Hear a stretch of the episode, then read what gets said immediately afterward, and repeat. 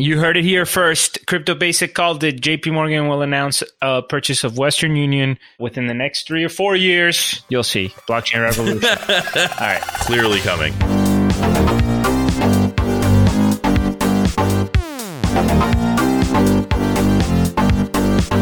All right. Hello, everybody, and welcome to this edition of the Crypto Basic podcast, where we try to break down everything from news to tech in the crypto space. My name is Kareem Brook, and I'm here with my co host, Brent Philbin. What's up, y'all? It's a little bit early, but I'm here with Kareem, as he just said.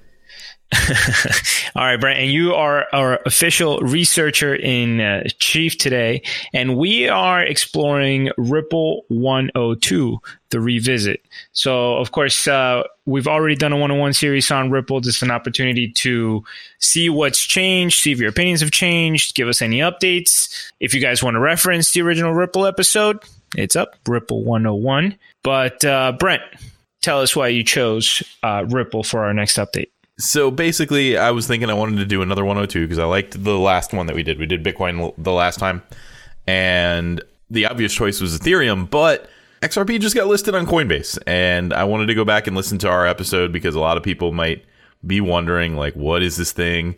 How's it going? We're not going to rehash a ton of what we said in that episode, but it was one of our earlier episodes, so we didn't have a great format down, and we missed quite a bit of information about the the Ripple or well the XRP blockchain. Also, I'm gonna do a bad job still today in my mind of interchanging XRP and Ripple, and I'm sorry, but we we're focusing on XRP, the digital asset of the company Ripple Labs.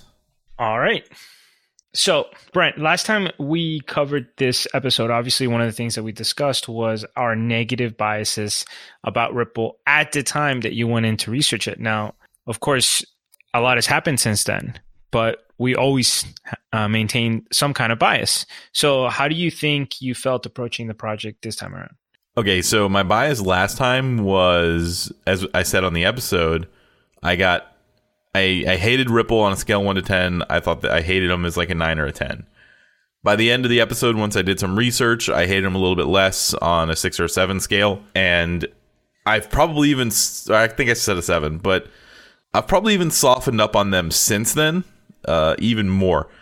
I don't think that I would make it part of my portfolio. It's not part of my portfolio, but Stellar is. So, you know, I'm at least Ripple adjacent or XRP adjacent because Stellar is very similar. why why so, do you think what was the primary reason why you've been softening up on them from your perspective? They've made a couple of strides to be a little bit more decentralized, and we'll go over those over the course of this episode. They haven't fully decentralized, and they're not even really close, but they they have done some things, and I won't spoil them, but they've made some strides to be a little bit more decentralized. They have a very clear use case. It's just not one that excites me. All right. So let's dive into it. Uh, always with the one on ones, we start with the company's vision. So why don't we go ahead and revisit that section first? All right. So last time we talked about that they're trying to be the fastest way of transferring an asset from point A to B. We made the distinction, like I just did, between XRP and Ripple Labs. We also said that the transactions per second situation with Ripple, no crypto comes close with XRP, which is not really true. And it wasn't true at the time. I guess I just didn't do enough research. I found the same infographic that I found that time where I said that, but XRP can get to 1500 transactions per second. Nano can do like 4K. NEM at one point was stress tested at 7K. Doesn't so, Tron do a bunch too? I, you know what? I didn't really look it up. I there was no easy comparison infographic, so I just looked up the individual ones I knew would probably be faster. I didn't really care to look up Tron. So uh, how is that not at I'm the sure top of your list, Brent? I'm sure Tron can do 40,000, 50,000, 100,000. I'm sure Tron can, whatever the number of sperm that comes out of uh, Justin Sun's dick Jesus, when he says something there? on Twitter. That's how many transactions. All right, let me bring it back. My fault for bringing up another crypto. I guess I didn't see that one going off the rails like that. All right, so that covers more or less what we got wrong. Anything else change? I mean, you you hinted here that the company maybe is going to be striving to be a little bit more decentralized. Uh, you think that's a change in vision and more, or more like trying to appease uh, public perception? They said they were decentralized then. They thought they were decentralized then, and they they think they're more decentralized now. So you think they're just they're trying to compete? Basically, they've just been proving that original vision. Yeah, they've improved some things, which we'll get into in the futures and structures. Which, interestingly enough, we didn't have at that point in the podcast when we did it before. there was no features and structures section. We just kind of like talked about it and then talked about the pros and cons, which was kind of funny. But yeah, they're they're trying to compete with Swift is something that I'd add now that we didn't really talk about then. We talked about them being a payment processing system, but they don't really care what you or I want to do with them. They want to replace institutional uh, transaction layers like Swift. And you and I have had some experience dealing with international payments, and the pricing is astronomical. I mean, each time we send a payment to our editor, it's a minimum of 4% that we have to pay to get it over there. And and sometimes it's higher depending like if we're only paying them for a couple of episodes, there's a minimum charge too. So it's uh, really annoying to send money overseas. So they are right that this is a pain point and they're doing the right thing trying to fix it. But where I like Stellar versus XRP is that Stellar is trying to fix it on the user end, the user layer, the person to person banking the unbanked, and Ripple is trying to just make it easier for the banked, the bankers. For the institutions themselves, yeah. Which is why we right. also mentioned that this new JP Morgan coin, as much as most of the community is laughing at it, I actually think Ripple should be really threatened by, uh, by yeah. that. You know what I mean? Like, I I definitely have that written up in here as we go into the yeah. the new the new history. Oh, and the competition, by the way, as a quick one more quick side note, JP Morgan doesn't just have customers. Like JP Morgan owns a lot, of, like has you know stake. They already do something like sixty percent yeah, or whatever yeah. of the of the international processing. Yeah. So exactly. So uh, anyway, it'll be interesting to see how that plays out. So. All right, Kareem. Before we keep talking about XRP and Ripple and all that here, I want to just take a second, let the listeners know to check out the Token Talks podcast. It's hosted by Zach DeWitt, and you can find it at wing.vc slash podcast, podcast that uh, reached out to us looking for sponsorship, and we were able to provide that. So this is obviously something that we've been compensated for, but the reason we were able to provide that is because we checked out, we started listening to their episodes, and we thought they were pretty good. So we wouldn't be comfortable saying it on here if it wasn't worth your attention. They do have more of a deep technical dive. They might even actually be able to explain what Ripple is better than me because I didn't. I don't know. I'm not going to do a great job.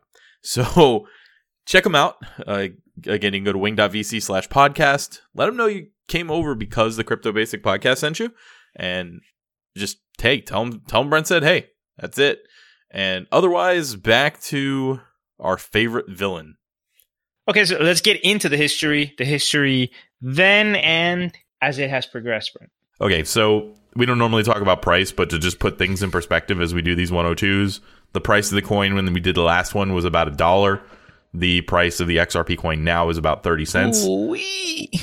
Yeah, which actually makes it not that bad compared to the rest of cryptos.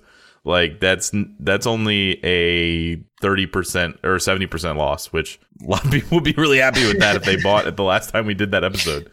So what we said before was just basically like we talked about how they were founded by Jed McCaleb, the same guy who founded Mount Gox, but he the the company itself was actually founded in 2004 and not by him but by somebody else and he I think he took over later, but they were they were also called something else. You can listen to the actual full history on that show you can actually listen to that whole show if you want to know like a lot, a lot about Ripple and XRP.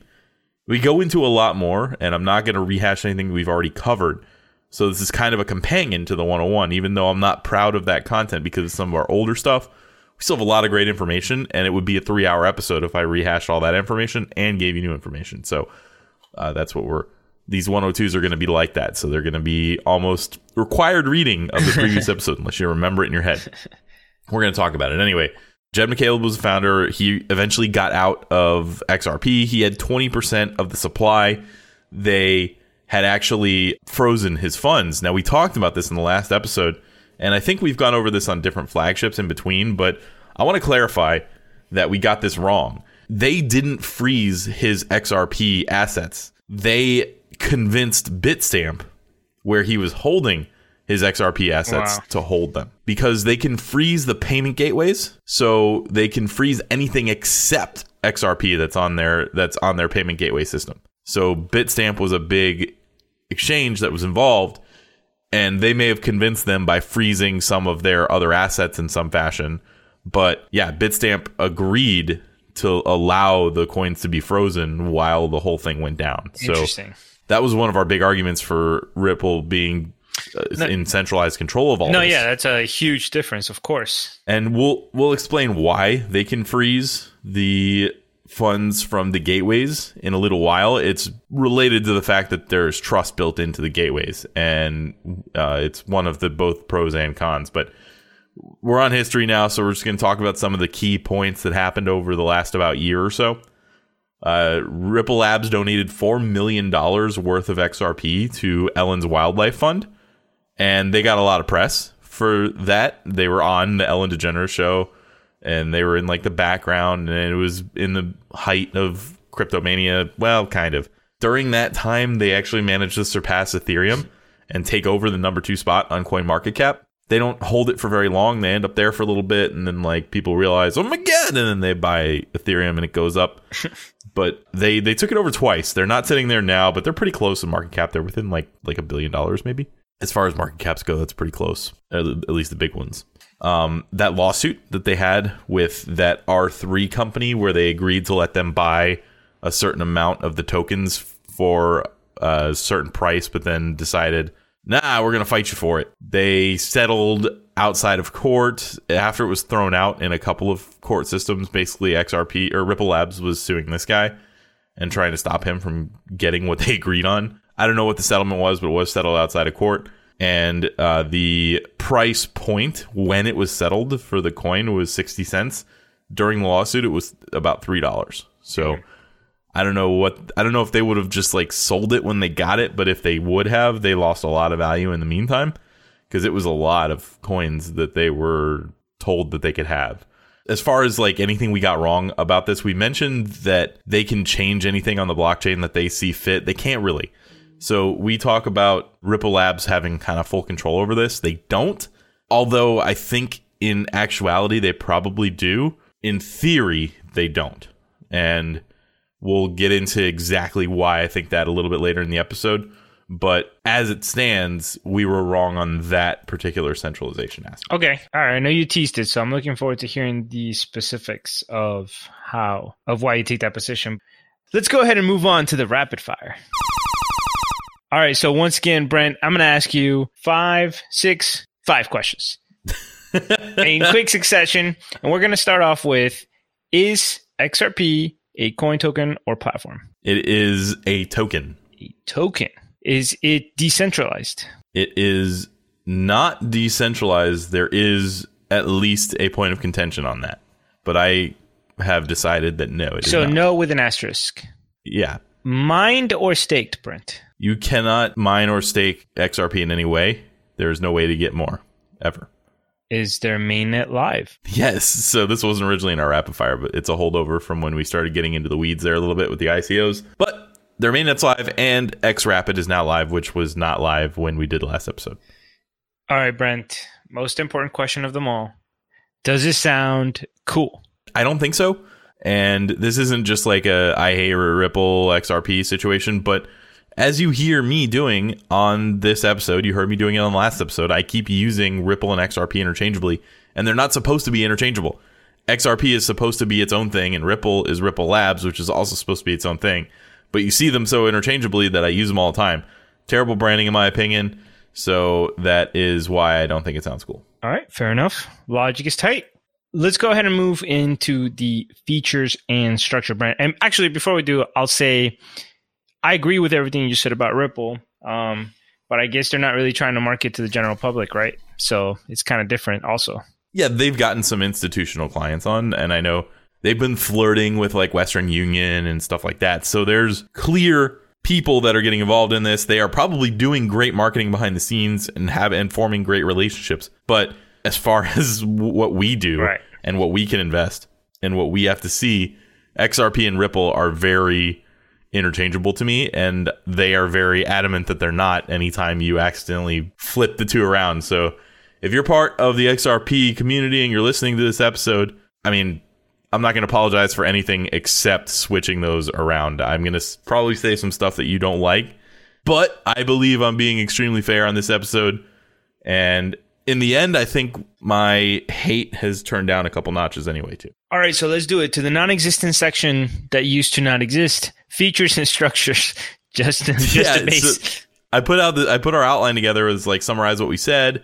We didn't have a features and structure section. I thought it was just a mess up piece of the old outline that I found, and I, I listened to the whole episode to prepare for these, and nope, we just didn't really talk about it. We didn't talk about how Ripple does what it does. We just kind of were like, we're banks. So we did go over how the payment gate- gateways work in our Stellar episode, and the Stellar episode came out not too far behind that, so it works very similarly. But I'm going to go over these just in case because we each coin platform token whatever deserves its own Explanation. its its own explanation for how it works, right? So XRP uses gateways to solve a liquidity problem. And the only native asset on the entire blockchain is XRP, but you don't need to use XRP to send value.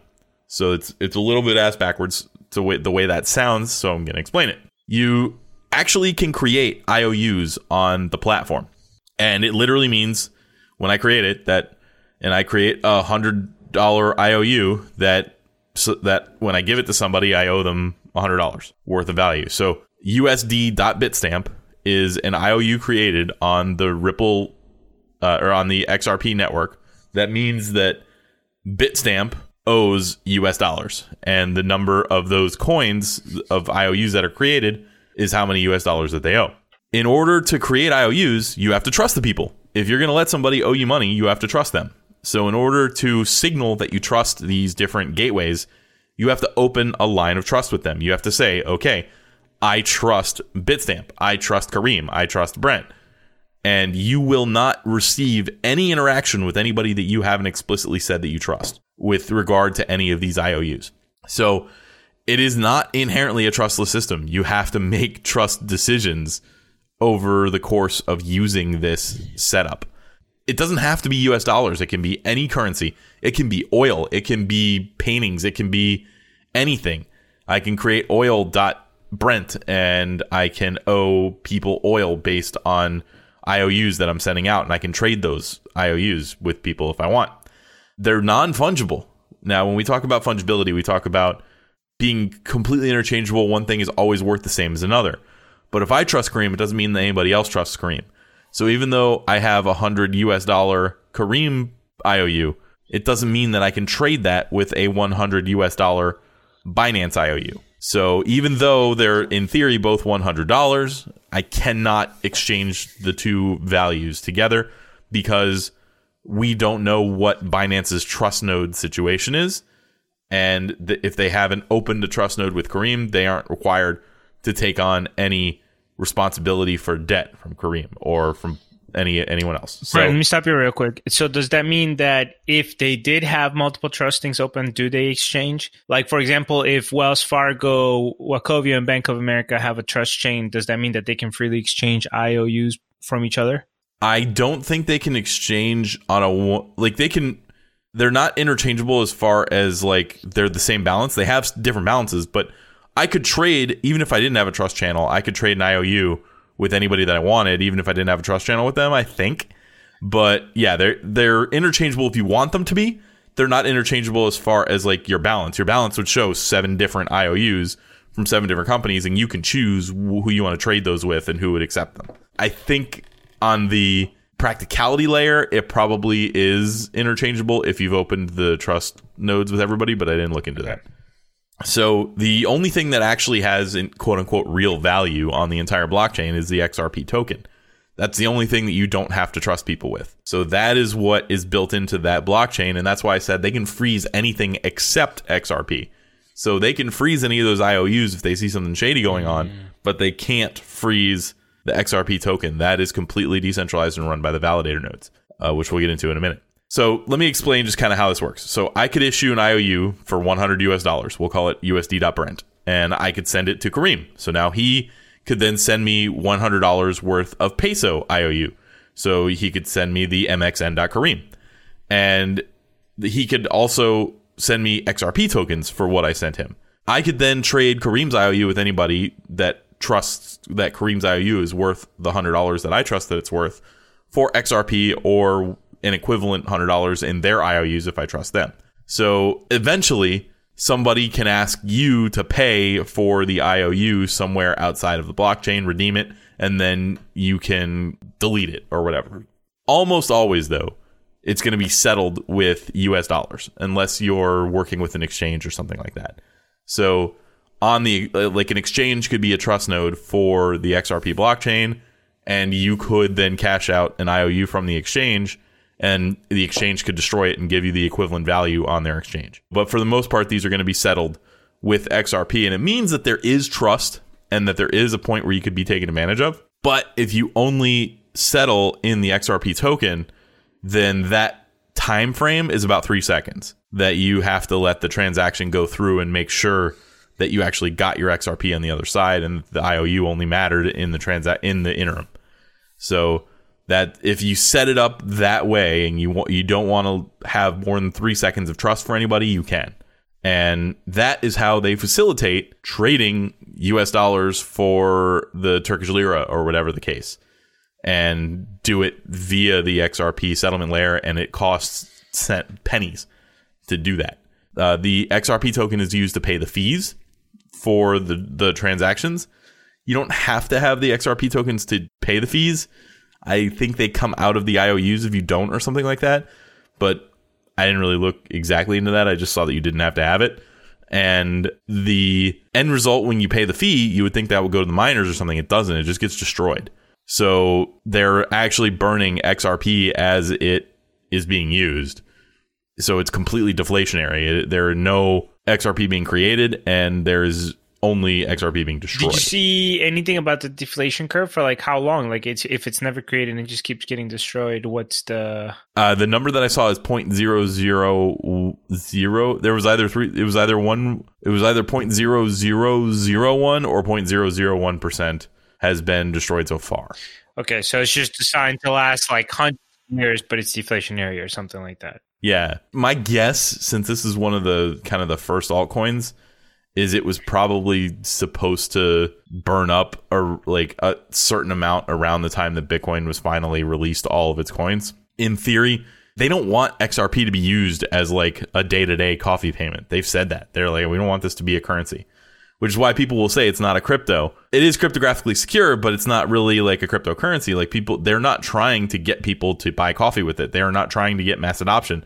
They're trying to get banks to use it to settle their their right. fees that they need to pay each other and the, in theory it will only go up in value because more banks need it to create the trustless system rather than having a bunch of IOUs. And in theory, as it gets burned up, it should be worth right. more because there's less and less. I'll also mention that all that trust sounds a little bit scary, but if you're a normal bank, you have to trust for a lot longer than three seconds. You have no idea if the bank that is sending you a transaction it has that money until like six days later when you're doing this stuff, which is why the fees are so high to send stuff uh, overseas because JP Morgan is clearing all of this stuff out and they don't always know who has what and they take on some serious risk. And finally, it costs 20 XRP to even open a wallet. You you have to have a minimum of 20 XRP on the network. It's one of their anti-spam measures and you know, people were complaining that that really doesn't allow the little guy to get involved. With, but again, they don't really care about the little guy getting involved. So they don't really, you know, the fact that you're crying about having to put twelve dollars in an account before you open it, they're like, for them, they're like, what do you mean twelve dollars? Our account minimums are millions. What are you talking about? so I, I want to go over a couple things that we got wrong, but I also want to talk about the fact that the JP Morgan coin, like you said before is really scary to Ripple because of the way that they have positioned themselves. Again, they don't they don't care about the little guy. They only were going after institutional institutional adoption. So if JP Morgan, who already processes most of the international transactions in US dollars, creates something super similar to the XRP ledger, then what's their use case? They're going to have to pivot. And they're probably going to have to pivot into something like like Stellar is already doing, which Stellar's already doing it and they're doing it better. So I don't know why you would choose Ripple over Stellar, especially when they've kind of scoffed at all of that from from day 1. Anyway, that's that's I think that the JP Morgan coin is probably going to be more of a disruptor to XRP specifically than the rest of the space.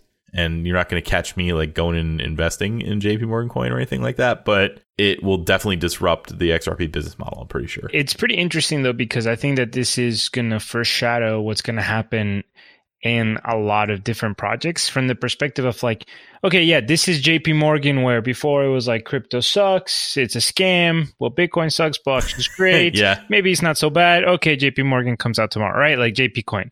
But this this release of like a big player sitting back and getting to see how the industry develops and getting a bunch of information and then being able to just put in a bunch of resources to to take advantage of their market share, which was never really challenged, right? It's never, it's not like Ripple was allowed to develop enough to really get to challenge JP Morgan's market share. So I think we're going to see this happen with all kinds of monopolistic companies like, you know, Amazon or Google or something like that. Eventually in different markets, different, like all the different stuff that a lot of these projects are trying to do. My guess is they're going to be competing with their industry's monopoly like really soon. You know what I'm saying? And a lot of these projects don't have their industry as clearly defined True. as XRP does and Ripple Labs. So they they made a mistake and a triumph of carving out their specific niche inside of the crypto space whereas something like Monero their niche is like you're to pay for stuff. like they're these guys are like, "Oh yeah, our niche is like moving money between banks." which is a serious pain point and needs to solve a problem, but they didn't differentiate themselves in enough of a way to where you could be idealistically inclined to use them. So, for instance, if you're using DuckDuckGo today, you're using an alternative to Google, and they have a very specific reason for being an alternative to Google. But you know, you're not using like uh, I want to say Bing, but I know that like that's where people search for porn. So, other than searching for porn, you're not using Bing. So, and Bing didn't like decide they were going to be the ones uh, that were searching for porn. It just that's how people end up using them. But DuckDuckGo did it in like a way where they weren't getting your data, and you have to choose. Like I, I tried to use DuckDuckGo for a while, and honestly, the results sucked compared to Google. They Google do. was much better at predicting the the necessary What yeah. you're looking for. Probably because they've been tracking everything that you do and think and say. So they're like, I, I know exactly what you're looking for. I knew before you started Yeah, typing, yeah, actually, I just didn't want to be creepy. so yeah, there. This is not enough of a differentiator to even get the idealistic group that's going to use it instead. And banks are certainly they already trust J.P. Morgan, so I don't see why they would use anybody else. Wait, oh Brent, I this might be like the dumbest aha moment, but wasn't there a story? I'm pretty sure that there was a story about Ripple having a test with a bank, and then the bank was like, they they only did a couple of transactions, and the bank's like, oh, we wouldn't have saved any money. It was a waste of time. And then the guy from Ripple was like, you did like six transactions. like, yeah, I, I wonder if that was I- I JP remember- I Morgan. remember that, If that was JP Morgan, that'd be hilarious. If they're like, "Hey, yeah, we're thinking about why don't you come on over and show us how it all works?" And the, uh, oh, okay, yeah, no, it sucks. Bye. that that would be actually pretty funny. yeah, because they're so they're the XRapid and the XCurrent, and there's one more uh, back end project. They're all closed source, so they do have like their own little proprietary things. But the XRP blockchain is open, so how they're leveraging the XRP blockchain to make things work together is the interesting part, and the part that's probably not that difficult to reverse engineer, especially when Stellar does it all open source. So yeah, I don't. JP Morgan can do this. Anyway, back to some things that we got wrong. Uh, we said that XRP was used to move things around on the Ripple protocol. Uh, that's correct. That's not exactly correct. It's mostly being used on XRapid, uh, which is one of their uh, layers of software on top. And like I said, it's burned, not given to anybody. I think in that episode we were under the impression that those fees went to the validators. The validator nodes are the things that validate the XRP network. They are not compensated in any way. It's similar to Nano. Anybody can apply to be a validator, but XR or Ripple Labs chooses whether you fit the bill of being a validator, but there is no incentive to be a validator. So why would someone be a validator, Brent? Exactly. It would be for idealistic reasons, or they would just be I maybe they're being compensated by Ripple Labs and we don't know about it, or maybe they you know what would make sense? Maybe the very clients in this, like, like let's say you do get uh, Starbucks to participate and use you your stuff for a settlement layer, or maybe you get a bank. Right. Maybe you say to that bank, "Hey, would you like to also to ensure the safety of it or or the resiliency of it? You can run validator nodes on some of your computers, something like that, maybe." Yeah, that is, and Nano's the same way. They say, "Oh, your your incentive is if you want to take Nano for payments, you want to run a node to help secure the network." And the same issue with Nano is an issue with uh, with XRP. At the time of our last episode, 100% of the default nodes on on the XRP network were owned by Ripple Labs. So that was another one of our big arguments toward decentralization. And I don't know what percentage of the total nodes at the time were owned by Ripple Labs specifically. And I don't know how many of these are operating basically as surrogates of them or anything like this because I'm going to get into why it's very likely that a lot of these are basically surrogates, but um, now only 6% of all the nodes are actually owned by Ripple Labs, and only 27% of the default nodes are owned by Ripple Labs. You can choose whichever node validator you want, the same way you can choose which node validator you want in many of these networks like Nano. But uh, you your default ones that they set up to are 27% Ripple now. So it's disproportionate compared to the rest of the blockchain being validated by only 6%, but not nearly as disproportionate as it used to be being at 100%. The reason I feel like there's a very likely scenario where these are uh, basically surrogates of Ripple Labs is in order to do any change to the code, there's an 80% consensus required. So 80% consensus to accept a transaction and 80% consensus to accept Ripple Labs changes to the code. Why do I think that that means that they need to be basically surrogates? Try to get 80% of people to agree on anything. anything. Like, think about the debates in life that are super factual, where you can just go and say, no, the fact is, this is this. These are all scientific facts. You can't get 80% of people to agree on a scientific fact. So, if you can't get 80% of people to agree on scientific fact, I think it's really difficult to get 80% of people to agree that a certain direction is good for a blockchain. Yet, code updates keep, do continue to go through. They haven't had any sort of a stalemate yet that I've been able to read about. So, one of two things is true.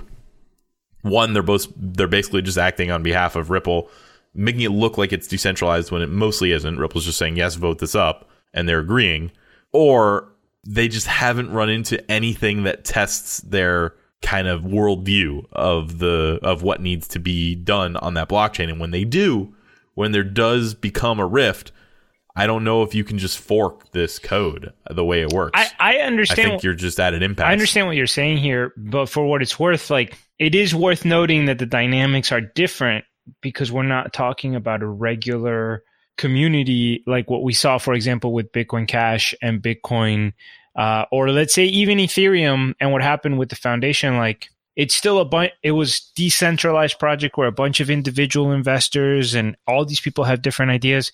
It seems like everybody who's involved is looking at this as exclusively from a utility perspective almost. So there's less likely to be strong philosophical rifts and the participants were approved by Ripple Labs, so it's unlikely that they're also developers. It's more likely they're just like people that are, com- you know what I'm saying? Like if it's just businesses. Yeah, I don't think it's like a conspiracy no. to be acting as surrogates of of Ripple. I want to be clear that I think that they the whatever way they choose to select these or whatever way people end up being interested in becoming validator nodes means that they kind of just agree with what Ripple Labs exactly. Does rather than have any sort of disagreement or anything like that. So they that's what I mean by they become surrogates and not that they're like not that there's yeah, they're, they're it's not like Ripple's putting out a bunch of patsies like, "All right, get in here. We're not going to call you us, but you're really us."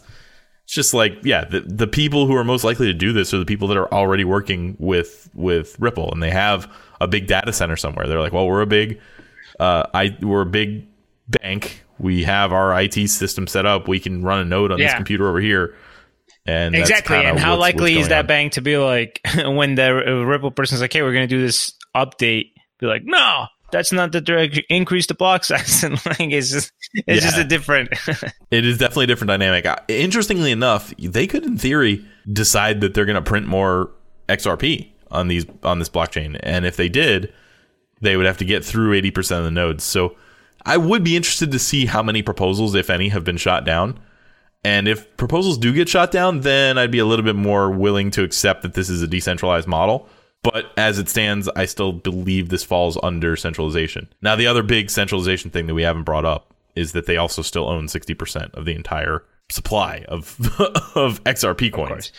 So, Brent, uh, I do want to take a quick time out. I got some of our uh, interns to go into the archives, and they have brought out the information for us about the, the previous story. It was Western Union, not JP Morgan. Western Union was the one that I Ah, got, did something with Ripple, and after like barely trying, was like, okay, thank you, bye. No, thank you.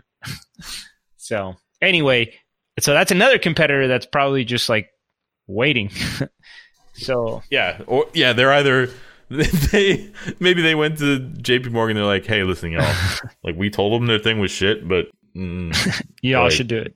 yeah, if y'all aren't gonna do this, You heard it here first. Crypto Basic called it. JP Morgan will announce a purchase of Western Union within the next three or four years. You'll see. Blockchain revolution. All right. clearly coming.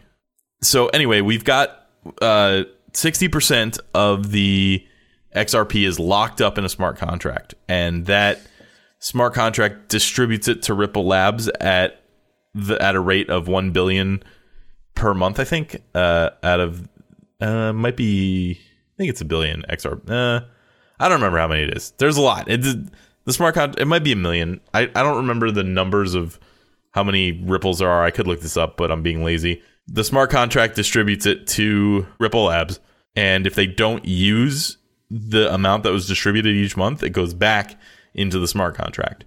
So that's what they're doing to mitigate the whole we have all the coins situation. It's not like they started giving them out or anything. They were just they're just like, okay, yeah. And they use those to kind of promote the coin and to find the partnerships and to pay their team and all that stuff. So I skipped ahead when I started talking there with the 80%. I guess I put it in two different places, but we didn't have a governance section back then, so I was going to talk about the governance, but we just did that. So, Yeah, you basically covered it. So I guess at this point we would move on to the trade off profile, right? all right, it's trade-off profile time. This is the yin yang of the show. Brent, why don't you tell us the pros and the cons? All right, so I'll start with the pros and then mention which ones I still agree with. So I'll say what we te- what we said on the last episode. we only picked four pros and two of them were the same thing, and one of them was really stupid.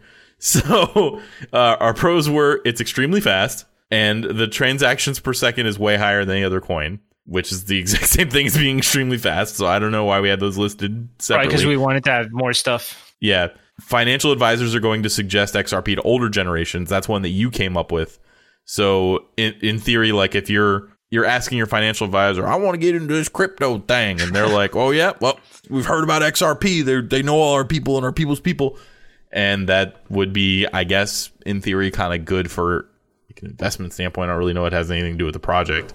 And also, we put that the low price per coin is attractive to new investors. Uh, I want clearly I was not putting that as a pro. I think I remember having a problem with that last time. we made fun of it then we would make fun of it now but basically we were saying like if you're looking Yeah. down coin market cap they're like the smallest dollar per coin in Yeah, better to have 500 whatever, of a coin than 0.001 Bitcoin. yeah.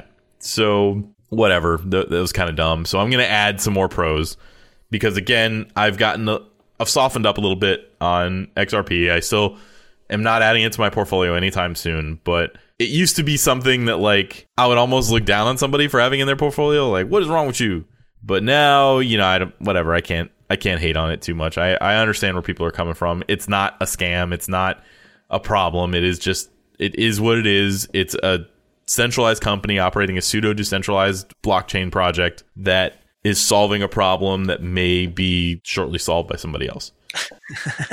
so they're solving a legitimate problem. The the fees are absolutely absurd for sending money overseas. Like that is a legitimate issue. Uh, they've been making strides towards decentralization, and they have been a little bit like their team has been like, "We've been decentralized the whole time. What are you talking about?" They they've been attacking it in the wrong way. I don't think it's good PR what they're doing, but they are making the strides. Like the default nodes being less and less XRP specific is really good. They're succeeding currently in the face of community hate. Like there are a lot of people that just hate on Ripple the same way a lot of people will hate on Tron, the same way a lot of people will hate on EOS, except they're actually doing something and they don't really care. Like everybody's hating on EOS and they continue to prove us mm-hmm. right. Whereas Ripple continues to, you know, make partnerships and go forward. So they don't really care what you think about them the legacy banking connections, like the networking effect there, is nothing to scoff at. Connecting bankers, knowing bankers from around the world could actually be really important to mass adoption of this particular thing. And remember, you can put Bitcoin and and Ethereum and all that stuff. There is built-in pseudo interoperability as long as you're okay with the trust. So that was it for the pros. Now I'll talk about the cons. Here's the cons that we talked about before. Again, a little bit funny. I agree with very few of these. So they are like Bank of America, is what we said, which is a bad comparison. They're still centralized because they haven't completely gotten to the point where they're decentralized. Uh, they aren't as centralized as other as some other projects, but they still have most of the control of the blockchain's IOUs. Like they can freeze them, they can do whatever they want with them. That's 100% in their control. They just don't have the underlying control of the asset. So there are clear incentives to only be using the XRP asset if you can, but the volatility is too high, so people aren't willing to do that right now.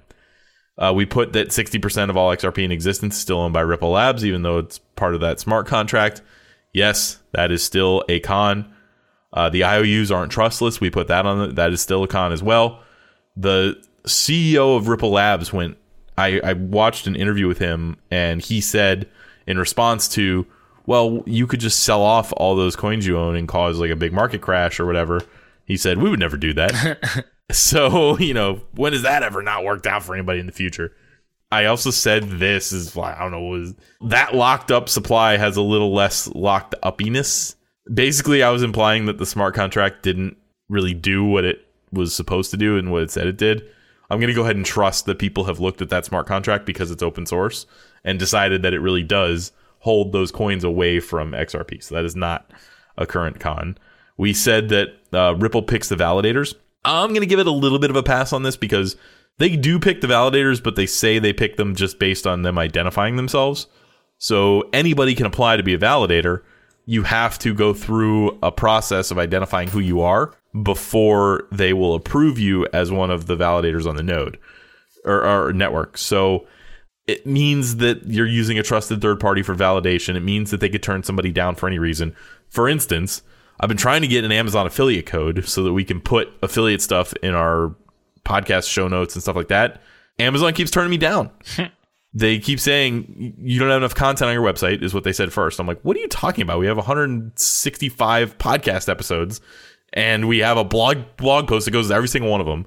and they're like, "Oh yeah," and then they send me another one back. It's like you're associated with somebody else who's got a banned account. I'm like, "Okay, what? I don't know. What does that mean? Like they have an address on my account or something like that? I don't really know, but I'm just trying to get whatever." So same kind of thing.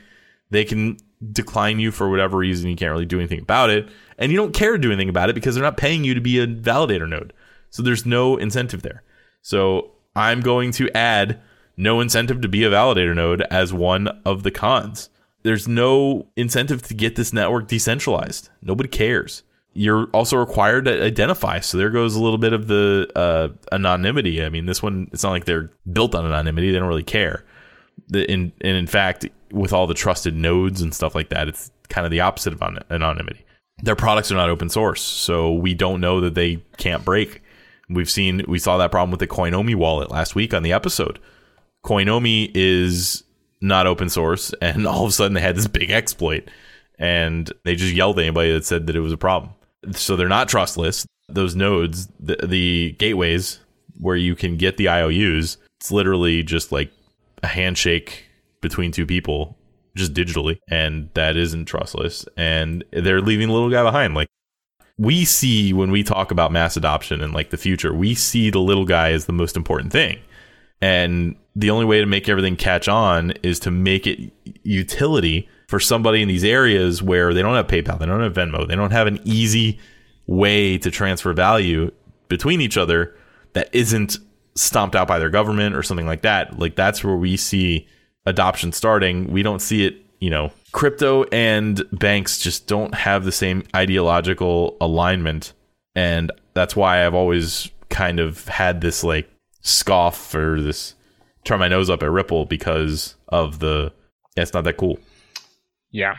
I but I think I've, I've told you before that I think we should decouple our idealistic views of what crypto can accomplish and what values uh, crypto can help us push forward that's separate from the fact that this is just a technology. Blockchain is just a technology which will be implemented and used in all kinds of not even ideological ways just completely neutral. Like the way a light switch turns on it has nothing to do with anything yeah, yeah. you know? Well that's why i was saying crypto versus blockchain the like cryptocurrency is where the the medium exchange and all that is where I am talking about the ideological thing. Obviously, blockchain is going to have some great implications on tons of different things that are not decentralized. So the, there are going to be a lot of uses for block, blockchain technology that are not paying people, but the underlying premise of kind of cryptocurrency is that, which is why I've got that little XRP racism in the back of my mind. I'm just like, yeah, but they took our jobs. you're a you're a justice warrior for crypto, Brent. wait, uh, I, wait! I just said I was a racist for against XRP. I can't be a SJW and yeah, but you're yeah, but you're saying you don't like them because they don't uh, follow the vision of decentralization and, and equality for all, my friend. Ah, okay. Uh, uh, you want to be that like Braveheart? Sense. I understand. Chubby crypto Pretty charge. Much. Okay, so where can people buy XRP? They can buy it pretty much anywhere, but the most interesting thing is that they can buy it on Coinbase now, which is what kind of set this episode up. It's the only reason I put that in there. I just we put that on the end of our episodes now. I don't know if we had it then, but yep, you can buy it at damn near any exchange. It's a base trading pair on Binance now. So you and it's also a uh, yeah, you can do it on Coinbase. So and not even Coinbase Pro, only regular Coinbase you can get it. All right. Fantastic. Personal future outlook, Brent. What did we say? And what do you think now? Basically, I spent the entire future outlook talking about that I didn't hate it as much as I did before I researched it. And I said that it could go down because of the lack of centralization. I don't really know what I meant by that, basically. But here's what I think now I think that they carved out a very specific niche in an area where they're going to be really susceptible to a competitor and if JP Morgan Coin does do what they promised to do, I think they're going to wipe them out. I really do. They're going to need to pivot, and I haven't seen any indication that they're going to do so. Hmm. So, I mean, I'm not saying it's going to zero or anything like that. I just think that like their their primary target market is going to trust JP Morgan, and since these things inherently require trust anyways, it's not like they're moving over to a trustless system where they get rid of that. So they're just trusting them for less periods of time, right. which is even right you know, which is better. But instead of trusting a bunch of different channels, they're going to be able to say, "Yeah, I'll just keep trusting J.P. Morgan," and they are just going to claim that this is going to lower the fees and the store. Yeah, the the banking industry isn't interested in any ideological battle of who they're going to trust or what they're going to do. They already trust J.P. Morgan. They're just paying them a shitload of money. What if they get to do these transfers for nothing now and still continue to trust the person they've trusted for the last forty years, or, or fifty or hundred? I don't even know how old JP Morgan's company is, right, but right. yeah. So that that's my new personal future outlook. And it's time to move on to the dumb funny stuff that we said. I this episode had a very clear overarching motif. Kareem, you were really interested in peanut brittle on this episode for whatever that reason. Doesn't sound like me. you opened it up with a you were trying to rhyme with Ripple and you said something about peanut brittle and tell me your quibble and some some really dumb stupid rhyme. That's hilarious. And you didn't drop it. It was also like a pseudo fat joke. You were like, "Well, peanut brittle because you're fat," and whatever. and then you went on to say that you brought it up like three or four times over the course of the episode. So that was that was great. Um, you also said that uh, in regards to something that was difficult, you said that it was about as easy as Brent running track. um, we were talking. It was funny that we were talking about whether XRP was a lucrative investment because we hadn't really, you know, decided that we weren't going to do say dumb shit like that. We started talking about the Korean FUD that was going. It was like it was like that. What's that video with the Hans guy or whatever? It was like initiated the Korean FUD, crash it like that. I don't know. Like the Korean bank, the Korean exchanges had just reopened at the time we were doing that episode. So we're like, I don't know, Korea's reopening. What are we gonna do here? And uh, we say that Coinbase will never put XRP on their site or on their platform. Never. But we did say, look, if they're ever going to, you'll know. And we went over this on the flagship, but in case you didn't listen to that and you're just listening to this, we didn't get this one wrong. We got it right at the time. And we very clearly retracted that and said, look, now that they've added some of these things that are pseudo decentralized or even centralized, they are going to probably add Ripple sooner than later. We said that it didn't have an effect on the price like it used to. You know, there there was some clear like insider trading, but it just didn't work out for the people that did it there's enough things on Coinbase now that being added to Coinbase just doesn't matter that much anymore, unless you're like a small coin. But if you're already on Binance and you're just added to Coinbase, you just get a little extra liquidity. It's no big deal. Um, so I became less of a hater in the episode, and I've become less of a hater again. And finally, the end of the episode, Kareem, you said that the first 15 years of my life was basically just me eating cookies and waiting to meet you. okay, now that sounds like something I would say in response to something ridiculous you said. I definitely it was not a response to anything. I don't I actually don't remember what it was, but I was being very nice. No, it was just randomly. Very, the, I didn't make any terrorist. At jokes. the end of the episode, Brent said, "And that's Ripple." And I said, "Well, hold on. I just want to remind everybody, Brent was just sitting around eating cookies until he met me." pretty much. That's pretty much how it went. Well, everybody knows you were eating other things as well, so that was clearly a joke. but uh, Brent, do you have any other thoughts about Ripple or our content uh, change over time, whichever direction you want to go? Well, yeah, I mean, our content's gotten a little bit more mature, but we haven't matured as people. So we still say dumb shit. I still compared Justin Tron's penis to ah, something ah, earlier. To I don't remember back. exactly what I did. That was my that, fault. All right, that was my fault, everybody. I shouldn't have asked uh, Brent an open-ended question got him going right to, to, to groin areas and stuff. So I think we're going to go ahead and wrap it up here for Ripple. X wrap it up. wrap it up here with uh, XRP, aka Ripple, aka the pinno, the peanut brittle of, of the crypto space. Uh, and just a reminder that the Crypto Basic podcast we are not financial advisors. We are just a couple of guys talking about cryptocurrency as we see it, making rhymes and listening to Brent's fantastic jokes. And if you're interested in continuing this conversation, make sure you join us in the Discord and look forward to a little bit of a rant on Flagship Friday this week where I talk about getting hacked. Looking forward to it. Also, special guest on Flagship Friday. Do do do do do do do. Dum dum dum. You've seen him before. He's coming back. So we'll leave it at that. All right. Sayonara. Okay, we're out of here.